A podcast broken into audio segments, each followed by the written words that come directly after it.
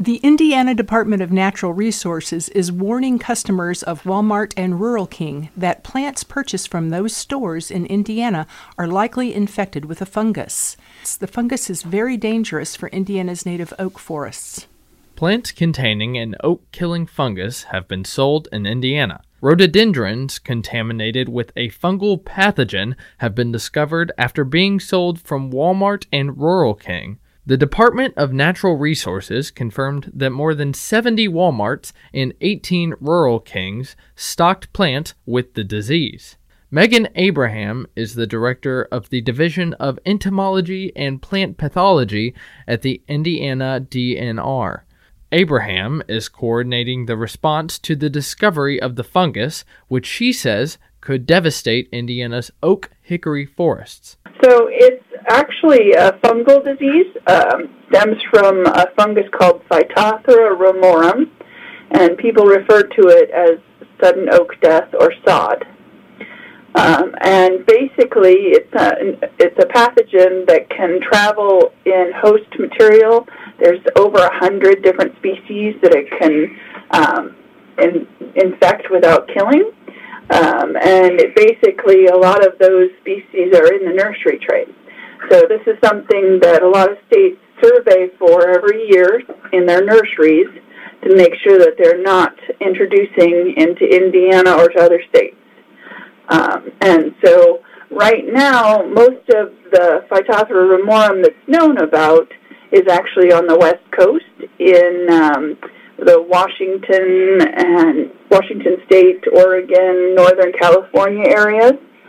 Um, and it's been there for a few decades now. Um, but we do what we can to make sure that any nursery stock that travels in from those states is not accidentally infected with this this pathogen that can spread sudden oak death. Um, the um, the pathogen actually really likes uh, cool, wet weather, which is something that we've had quite a bit of this year. Um, and so it was expressing some symptoms, and we found it in a in a regular nursery inspection that we were doing at a Walmart in Bartholomew County um, in the middle of April. Um, and usually, when you go to one of these um, box stores like Walmart, they have a vendor that brings in material from out of state, um, and they ship it in large quantities, and it's distributed through all of the stores in that state. And so we knew there was probably more out there. Uh, so we went to several other Walmarts and collected samples, had those tested as well, and they came back positive for Phytophthora as well. Um, and so symptoms to look for would be um, a browning of the leaves uh, in the rhododendrons um, and a general overall wilting look to the plant. There are some species of plants that get it more often than others. Uh, rhododendron, viburnum, uh, azaleas are a few of those more common hosts for this pathogen um, and some that we really comb through when we're inspecting nurseries looking for signs and symptoms of. The Associated Press reports that plants were delivered to several other states, but that Indiana has the most locations with plants carrying the fungus. So you never know um, what's going to happen, but the most likely, um, because of its ability to kill oak material in particular. It's actually killed millions of oak trees on the west coast. Um, but most of the oak trees out on the west coast are um, live oak and other species of oak that are kind of brushy, um, and so they're not. They don't make up the majority of their forests out there like they do here in the Midwest. In the Midwest, we have oak hickory forests, and that's the majority. Oak, hickory, maple. Those are the majority of what's growing in our woods. So these oak trees that are out there that are in our natural resources as well as being grown for timber and logging, of course, would be at risk if this pathogen was released in our environment. Dr. Rae Schnapp is the conservation director for the Indiana Forest Alliance. Schnapp says the fungus has not spread to state forests as of yet, but if it were to spread into the wild, there could be serious repercussions to Indiana's vast population of oak. rivaling the damage caused to thousands of acres of state forests by the invasive emerald ash borer.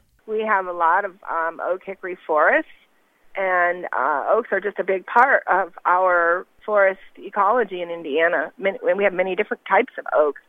So we're just really hoping that this disease doesn't, that we don't get an outbreak here. I hate to contemplate it because it would be, you know, it would just be a really big deal, probably bigger than emerald ash borer, and that's a pretty big deal.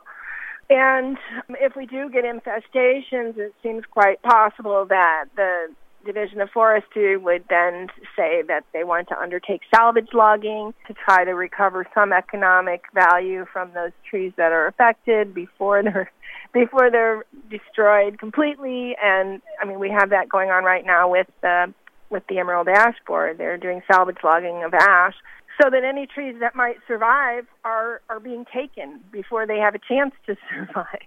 Uh, we're we're just hoping it doesn't go that far. Abraham says customers should be cautious when buying from a tree nursery or greenhouses.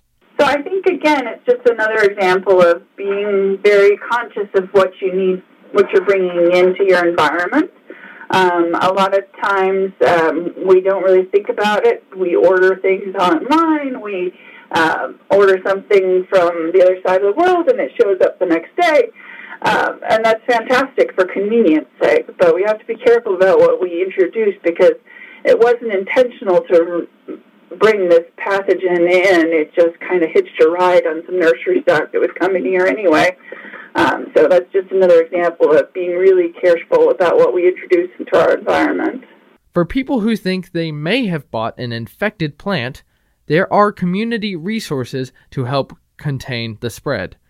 More information on sudden oak death and the fungus that causes it are available on the DNR's website, in.gov slash DNR.